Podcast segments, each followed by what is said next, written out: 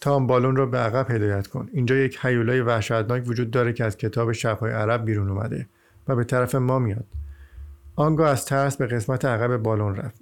تام بالون را به عقب هدایت کرد و همین که سرعتمان رو کم کردیم و ایستادیم صورت مردی را دیدیم که به اندازه خانه ما در ایلینویز بود و نگاه سرد و بیروح به ما مینگریست. از ترس به حالت مرگ کف بالون دراز کشیدم. احساس کردم برای یک دقیقه هم که شده روح از قالبم جدا شد. چند لحظه طول کشید تا به خودم بیام. تام چنگکی از بالون به پایین آویخت و آن را به لبه پایین آن هیولا وصل کرد و بالون را نگه داشت. به پایین خم شد تا بهتر آن چهره وحشتناک رو ببینه.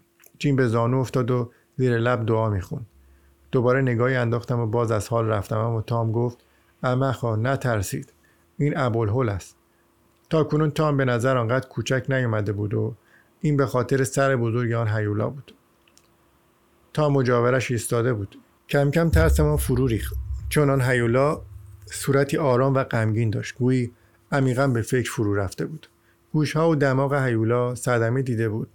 طوری که دلمان برایش سوخت. پس از لحظه درنگ شروع کردیم به پرواز به دور این جانور مهیب. دریافتیم که واقعا عظیم و شگفتانگیز است. هیولا تشکیل شده بود از سر یک مرد شاید همسر یک زن روی بدن یک شیر و تقریبا طولش 125 پا بود. معبد کوچکی هم بین پاهایش قرار داشت.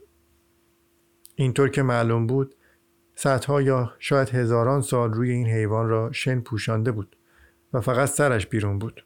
تا اینکه بالاخره شنها را از روی آن کنار زدن فکر کنم برای دفن چنین جانوری یک عالم شن لازم باشد.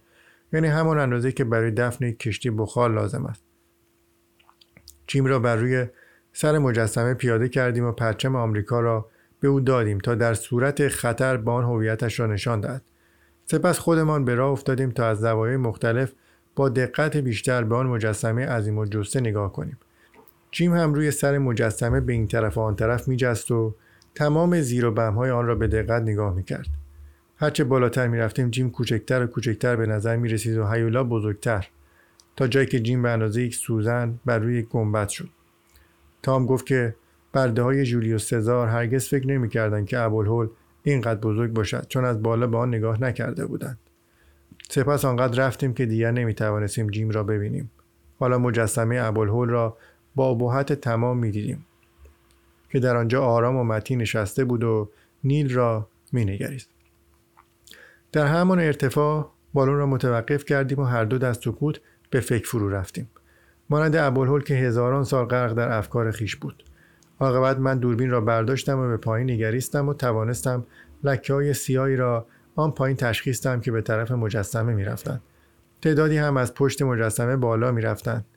پس از آن سه لکه کوچک از دودی سفید رنگ را دیدم. از تام خواستم تا او هم به پایین نگاه کند. تام نگاهی به پایین انداخت و گفت اینا شبیه سوز کرد نه یه لحظه صبر کن ببینم. آنها انسان هستند. بله چند سوارکارند که حالا نردبانی را بر پشت ابوالهول گذاشتند. اما خیلی عجیبه این دوتای سفید رنگ. خدای من تپانچه. هاک آنها در تعقیب جیم هستند. سرعت بالون را زیاد کردیم و مثل باد به میان آنها رفتیم. مردان پراکنده شدند و آنهایی که از نردبان بالا می‌رفتند تعادلشان را از دست دادند. سرنگون شدند. جیم را روی سر مجسمه در حالی پیدا کردیم که از شدت ترس و از بس برای کمک فریاد کشیده بود تقریبا از حال رفته بود. جیم می گفت مثل این بود که یک هفته طول کشید تا ما رسیدیم. در واقع اینطور نبود اما چون آنها جیم را محاصره کرده بودند زمان برای جیم طولانی شده بود. آنها بارانی از گلوله به طرف جیم شلیک کردند ولی هیچ کدام از آنها به او اصابت نکرد. آنها وقتی دیدند که جیم دراز کشید و گلوله ها به او اصابت نمی کند نردوان آوردند و جیم دریافت که اگر ما سری خودمان رو نرسونیم کلکش کنده است. تام خیلی ناراحت بود و از جیم پرسید که چرا او پرچم را نشان نداده و نام ایالات متحده آنها را متوقف نکرده و جیم گفت او این کار را کرده ولی آنها هیچ توجهی به پرچم نکردند. تام گفت که این موضوع را باید به واشنگتن گزارش دهند. سپس گفت می‌دونید آنها باید به خاطر اهانتی که کردن از دولت ما عذرخواهی کنند. و علاوه بر آن به ما قرامت هم بپردازند. جیم گفت تام قرامت یعنی چی؟ یعنی پول نقد. چه کسی این پول رو دریافت می‌کنه؟ خب معلومه ما البته ما می‌تونیم معذرت خواهی را قبول کنیم آن وقت پول را ایالات متحده می‌گیرد. مقدار این پول چقدره؟ خب در وضعیت ناراحت کننده ای مثل این بعد به هر کدام از ما حداقل سه دلار بدن. شاید هم بیشتر.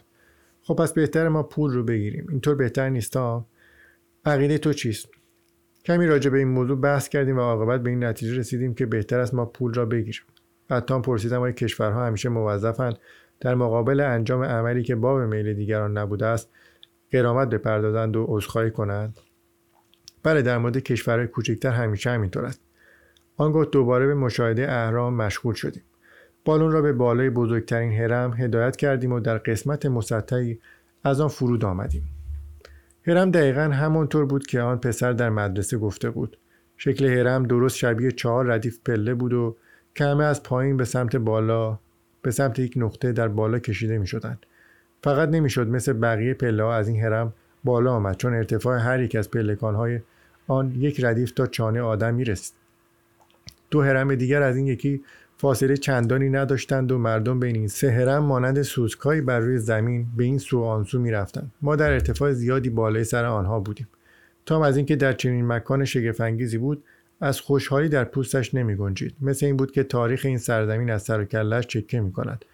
او گفت که نمی تواند باور کند درست به روی همان محلی ایستاده که شاهزاده کتاب شبهای عرب با اسب برونزیش از آنجا پرواز کرده است.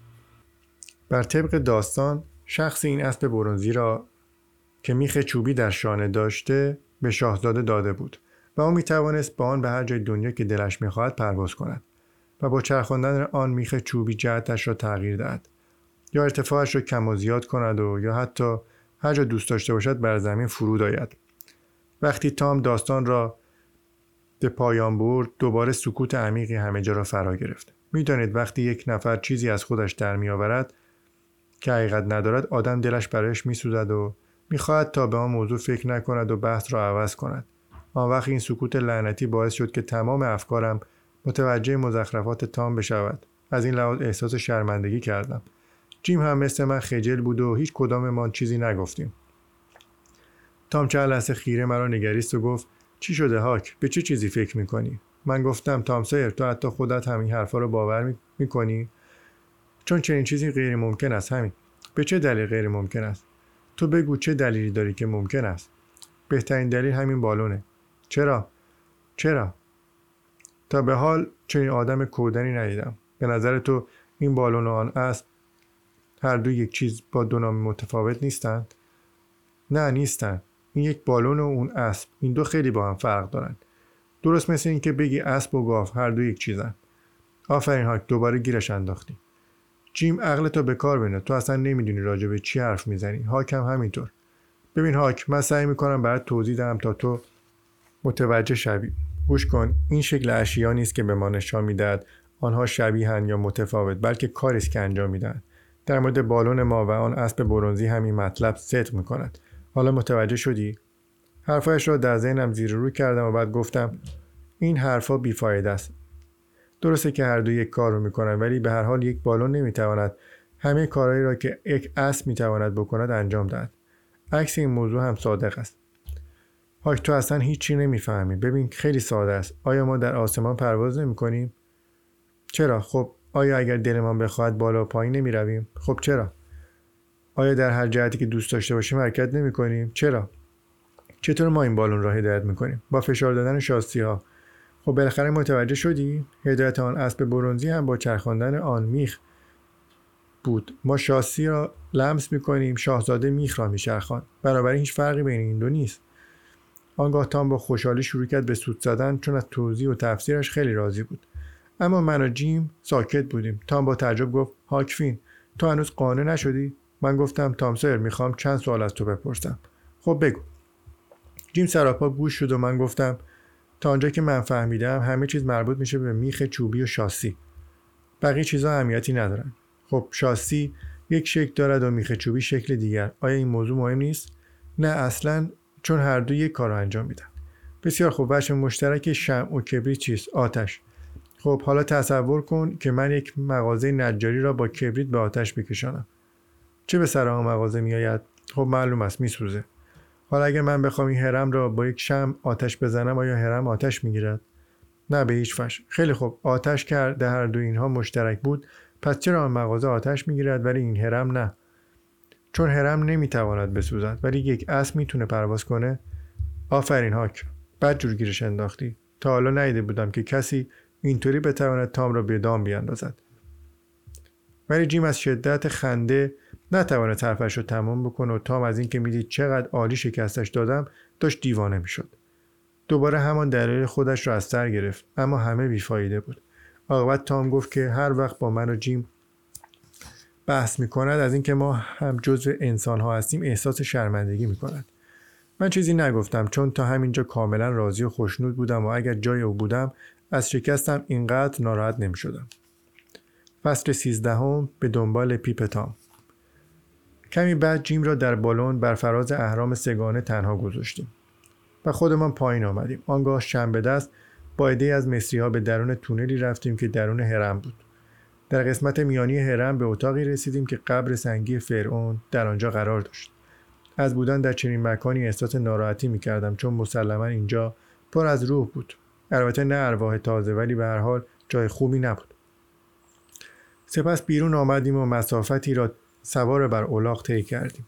آنگاه سوار بر قایق شدیم و بعد دوباره سوار اولاغ شدیم تا اینکه بالاخره به قاهره رسیدیم. در تمام مسیر جاده همواره زیبا بود. در هر دو طرفش درختای نخل بلندی قرار داشت. بچه ها اوریان به این سو آنسو می دویدن. مردان رنگشان مثل مس قرمز بود و قوی و خوش سیما بودند. شهر هم خیلی دیدنی بود. با خیابانهای باریک یا بهتر بگویم کوچه های باریک و شلوغ. مردان امامه به سر داشتند و زنان چادر پوشیده بودند. همه خود را با لباسهای روشن و رنگهای زیبا آراسته بودند. آدم متعیر میماند که چطور این همه آدم با شترهایشان در چنین کوچه های باریک در شهر مشغول آمد و شد بودند. مغازه آنقدر بزرگ نبود که گشتی در آن بزنیم اما در واقع احتیاجی هم به این کار نبود چون فروشنده همه در جلوی مغازه هایشان نشسته بودند در حالی که به چیزی شبیه پیپ منتها دراستر از آن پک می‌زدند و همه آن چیزی را که می‌خواستند بفروشند در اطرافشان قرار داده بودند گهگاه مردی را سوار بر عرابه می‌دیدیم که مردانی با لباسهای فاخر در جلوی آنها میدویدند و کسانی را که از سر را کنار نمی‌رفتند با چوب بلندی کنار میراندند. لحظاتی بعد سلطان را دیدیم که لباسهای باشکوهی به تن داشت. و انگام عبورش همه مردم به خاک افتادند. این شهر کلیساهای زیادی داشت. اما مردم اینجا به جای اینکه یک شنبه ها تعطیل کنند جمعه را تعطیل می‌کردند. ما مجبور بودیم برای ورود به کلیسا کفشای ما را در بیاوریم. در آنجا عده زیادی از مردم در صفوف منظم ایستاده بودند و صدایی از کسی بر نمی‌خواست چون زیر لب و بی صدا دعا میخواندند. تام گفت آنچه اینها می‌خوانند همان از کتاب قرآن است که مانند انجیل کتابی است مقدس.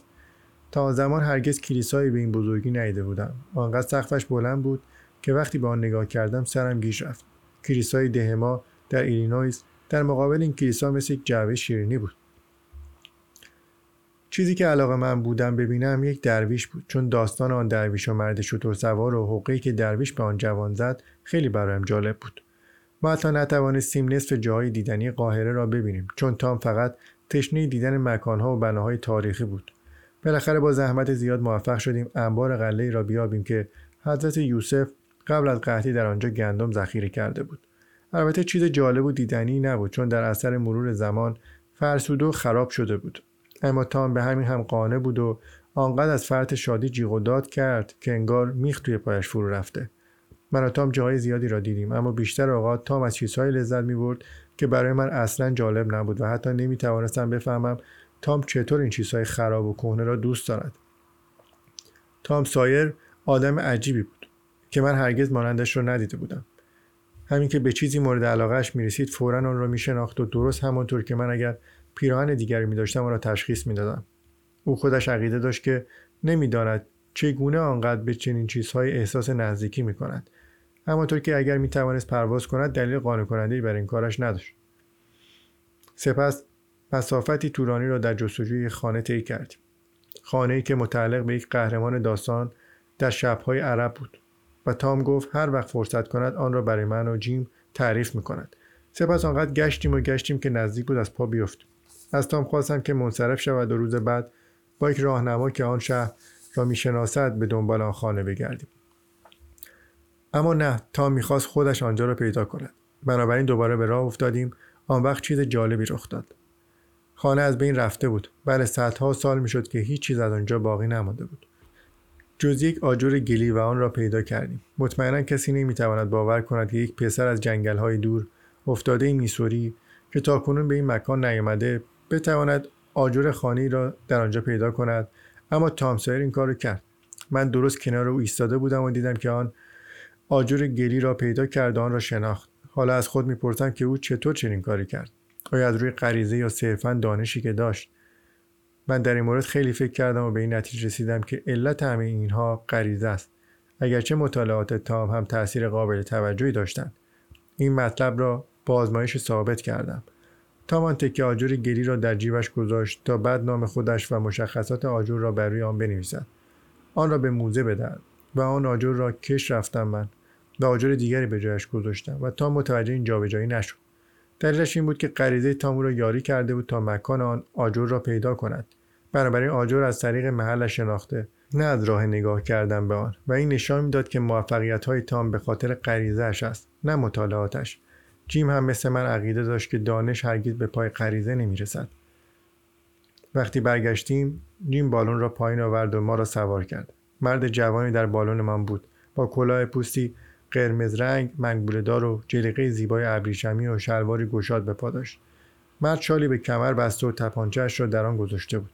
مرد جوان قادر بود به زبان انگلیسی صحبت کند و می‌خواست ما را راهنمایمان باشد و ما را به مکه و مدینه و آفریقای مرکزی یا هر جای دیگر ببرد. و در عوض ما روزانه نیم دلار به او مزد دهیم. ناپذیرفتیم. آنگاه بر سرعت در بالون افسودیم و انگام غروب بود که به مکانی رسیدیم که قوم بنی اسرائیل از دریای سرخ عبور کردند. همانجا که فرعون و همراهانش در دریا غرق شدند. در این نقطه بالون را متوقف ساختیم و به پایین نگریستیم. جیم از تماشای این محل به وجد آمده بود و گفت درست مثل این است که تمام آن وقایع را جلو چشمانش می‌بیند می‌تواند ببیند که قوم بنی اسرائیل از میان دو دیوار عظیم آب عبور می کند و پس از آنها مصریان شتابان به دنبال آنها روانه می شوند. اما دیوارهای آب فرو می ریزند و همهشان غرق می شوند.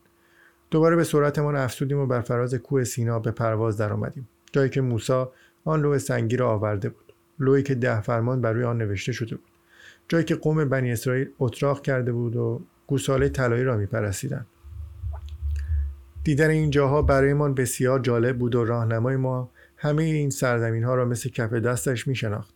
درست همان گونه که من همه سوراخ های ده‌مان را در ایلینویز می شناسم. در این لحظه پیش آمدی برای ما رخ داد که همه نقشه‌های ما را به هم زد. پیپ کهنه چوب ذرتی که تام داشت آنقدر فرسوده شده بود که دیگر نمی‌شد آن را در دست گرفت و به محض اینکه تام آن را برداشت خورد و خاکشیر شد تام نمی‌دانست چه کار کند پیپ پروفسور به درد نمی‌خورد هیچ کس نمی‌توانست وضع تام را درک کند مگر آنکه به کشیدن پیپ عادت کرده باشد تام پیپ مرا هم نخواست و من هم نتوانستم قانعش کنم که از آن استفاده کند تام مدتی به فکر فرو رفت. آنگاه گفت بهتر است جستجو کنیم. شاید در مصر یا عربستان یا یکی از کشورها بتوانیم یکی از این پیپ ها گیر بیاوریم. اما راهنمایمان گفت نه این کار هیچ فایده ای ندارد و چنین پیپی در کشورهایی که در اینجا هستند یافت نمی شود تام خیلی پکر شد اما لحظه‌ای بعد با خوشحالی گفت که فکری به سرش زده است. افزود من یک پیپ چوب ذرتی دیگر هم دارم که نو دست نخورده هم هست و بر روی الوار افقی درست شده و در بالای اجاق آشپزخانه ما در ایلینویز است. جیم تو و راهنما بروید و آن را بیاورید. من و هاک هم روی این کوه چادر می‌زنیم و منتظر میمانیم تا برگردیم. ولی تام ما نمی‌تونیم ده‌مون رو پیدا کنیم من می‌تونم پیپ رو پیدا کنم چون همه جای آشپزخونه رو به خوبی می‌شناسم. اما ما نه تنها ده خودمون بلکه حتی سن لوئیس یا جای دیگری رو هم پیدا نمی‌تونیم بکنیم چون راه و بلد نیستیم. این واقعیتی بود که تام را چند لحظه به فکر فرو برد و آنگاه گفت گوش کن من راه را به تو نشان میدم. قطنما را تنظیم کنید و درست به سمت غرب بروید تا به ایالات متحده برسید. این کار اصلا سخت نیست چون آمریکا اولین سرزمینی است که بعد از عبور از اقیانوس اطلس به آن می رسید. اگر روزی بود که به آنجا رسیدید از بالای قسمت سواحل فلوریدا مستقیما به غرب بروید یک ساعت و سه ربع طول می کشد تا به سرچشمه میسیسیپی برسید. سرعتتان همان باید باشد که من برایتان معین می کنم آنقدر باید ارتفاعتان زیاد باشد که زمین به صورت منحنی به نظرتان بیاید. درست مثل یک لگن حمام واژگون. آن وقت می توانید انشعابی از رودهای مختلف را ببینید و به آسانی میسیسیپی را از بقیه تشخیص دهید. آن وقت رودخانه را به سمت شمال دنبال کنید و یک ساعت و سه ربع به بعد به آهایو می رسید و اگر مسیرتان را کمی به سمت چپ تغییر دهید به میسوری می رسید که کمی بالاتر از سن لوئیس است. و وقت ارتفاعتان را کم کنید تا بتوانید دهکده ها را تشخیص دهید. دهکده خودمان را پیدا کنید. اگر هم موفق نشدید آن را بیابید بالون را پایین بیاورید و از مردم سوال کنید. اگر اینقدر آسون باشه من می‌تونم انجامش بدم. مطمئنم که موفق میشم. راهنما هم مطمئن بود و عقیده داشت که می‌تواند در مدت کوتاه هدایت بالون را یاد بگیرم جیم ظرف مدتی کمتر از یک ساعت کنترل بالون را به تو می‌داد هدایت این بالون مثل هدایت قایق. تام نقشه را بیرون آورد و مسیر را بر روی آن مشخص کرد و اندازه گرفت. آنگاه گفت همانطور که می‌بینید کوتاهترین راه همان است که گفتم و طولش فقط هفت هزار مایل است. اگر از سمت شرق بروید و دور بزنید راهتان دو برابر می شود تام آن وقت رو به راهنما کرد و گفت می‌خواهم هر دوی شما کاملا مراقب سرعت بالون باشید و هرگاه دیدید سرعتتان کمتر از 300 مایل در ساعت است. ارتفاعتان را کم یا زیاد کنید. اگر بادی نوزد و هوا ساکن باشد این بالون می‌تواند سرعتی معادل 100 مایل در ساعت داشته باشد. باید خودتان را در مسیر تندبادهایی قرار دهید که 200 مایل در ساعت سرعت داشته باشند. همین کار را خواهیم کرد آقا. ببینم چی کار می‌کنید. ممکنه گاهی مدبور شوید چند مال ارتفاعتان را افزایش دهید. در آنجا هوا بسیار سرد است و برای برخورد با تندبادها بهتر است در ارتفاع پایین پرواز کنید. اگر بتوانید در یک گردباد قرار بگیرید که عالی است. از کتاب های پروفسور چنین برمیآید که باید در این طول جغرافیایی و در ارتفاع پایین به سمت غرب حرکت کنید. سپس او زمان را اندازه‌گیری کرد و گفتش 7000 مایل 300 مایل در ساعت بدین معنی است که شما می توانید این مسیر را ظرف 24 ساعت طی کنید. امروز پنج شنبه است. شما بعد از ظهر شنبه به اینجا برمیگردید. حالا عجله کنید. تعدادی کتاب پتو غذا و چیزهای دیگر برای من هاک بگذارید و حرکت کنید. وقتی برای تلف کردن نداریم. من به پیپم احتیاج دارم و هرچه شما سریعتر راه بیفتید و آن را بیاورید بهتر است. فورا چیزهایی را از بالون بیرون آوردیم. هشت دقیقه بعد وسایل ما بیرون بود و بالون آماده حرکت به طرف آمریکا. با هم دست دادیم و خدافزی کردیم در حالی که تام داشت آخرین سفارش ها را می‌کرد. الان ساعت ده دقیقه به دو بعد از ظهر است به وقت کوه سینا. شما 24 ساعت دیگر در آمریکا هستید. یعنی ساعت 6 صبح فردا به وقت ایلینویس. وقتی به ده رسیدید پشت تپه در جنگل فرود آیید. طوری که بالون در معرض دید نباشد. جیم آن وقت تو به پایین می روی و این نامه ها را در اداره پست می اندازی و اگر به کسی برخوردی سرت را پایین می اندازی تا تو را نشناسد. آن وقت از در عقب وارد آشپزخانه می شوی و پیپ را بر می داری و این تکه کاغذ را روی میز آشپزخانه می گذاری و چیزی به رویش قرار می دهی تا به زمین نیفتد آن وقت به آرامی از خانه خارج می شوی نگذار ام پالی یا کسی دیگری تو را ببیند. آن وقت توی بالون میپری و دوباره با سرعت 300 مایل در ساعت به طرف کوه سینا راه میافتی. حتی یک ساعت را هم نباید دست بدهی. ساعت هفت یا هشت صبح به وقت دهکده باید راه بیفتی. تا 24 ساعت بعد یعنی ساعت دو یا سه بعد از ظهر به وقت کوه سینا اینجا باشی تام یادداشت روی کاغذ را برای ما خواند. روی آن نوشته شده بود پنجشنبه بعد از ظهر تام سایر هوانورد از کوه سینا به شما سلام میرساند. هاکفین هم همینطور این یادداشت در ساعت 6 و نیم صبح به دست شما می‌رسد. تام سایر هوانورد. تام گفت این یادداشت اشک همه پالی را در میآورد. بعد افسود آماده یک دو سه حرکت. آن وقت من و تام غار بزرگی پیدا کردیم و در آنجا به انتظار پیپ اتراق کردیم. بالون به سلامت بازگشت و جیم هم پیپ را آورد اما عمه پالی او را دیده بود. دیگر بقیهش معلوم است. جیم را به دنبال تام فرستاد. بنابراین جیم گفت تام او کنار پرچین تکیه داده و به انتظار آمدنت چشم به آسمان دوخته است. او گفت از جاش تکون نمی‌خوره تا تو رو ببینه. این یعنی دردسر تام. بنابراین به طرف خانه به راه افتادیم در حالی که اصلا احساس خوشحالی نمی کردیم. پایان کتاب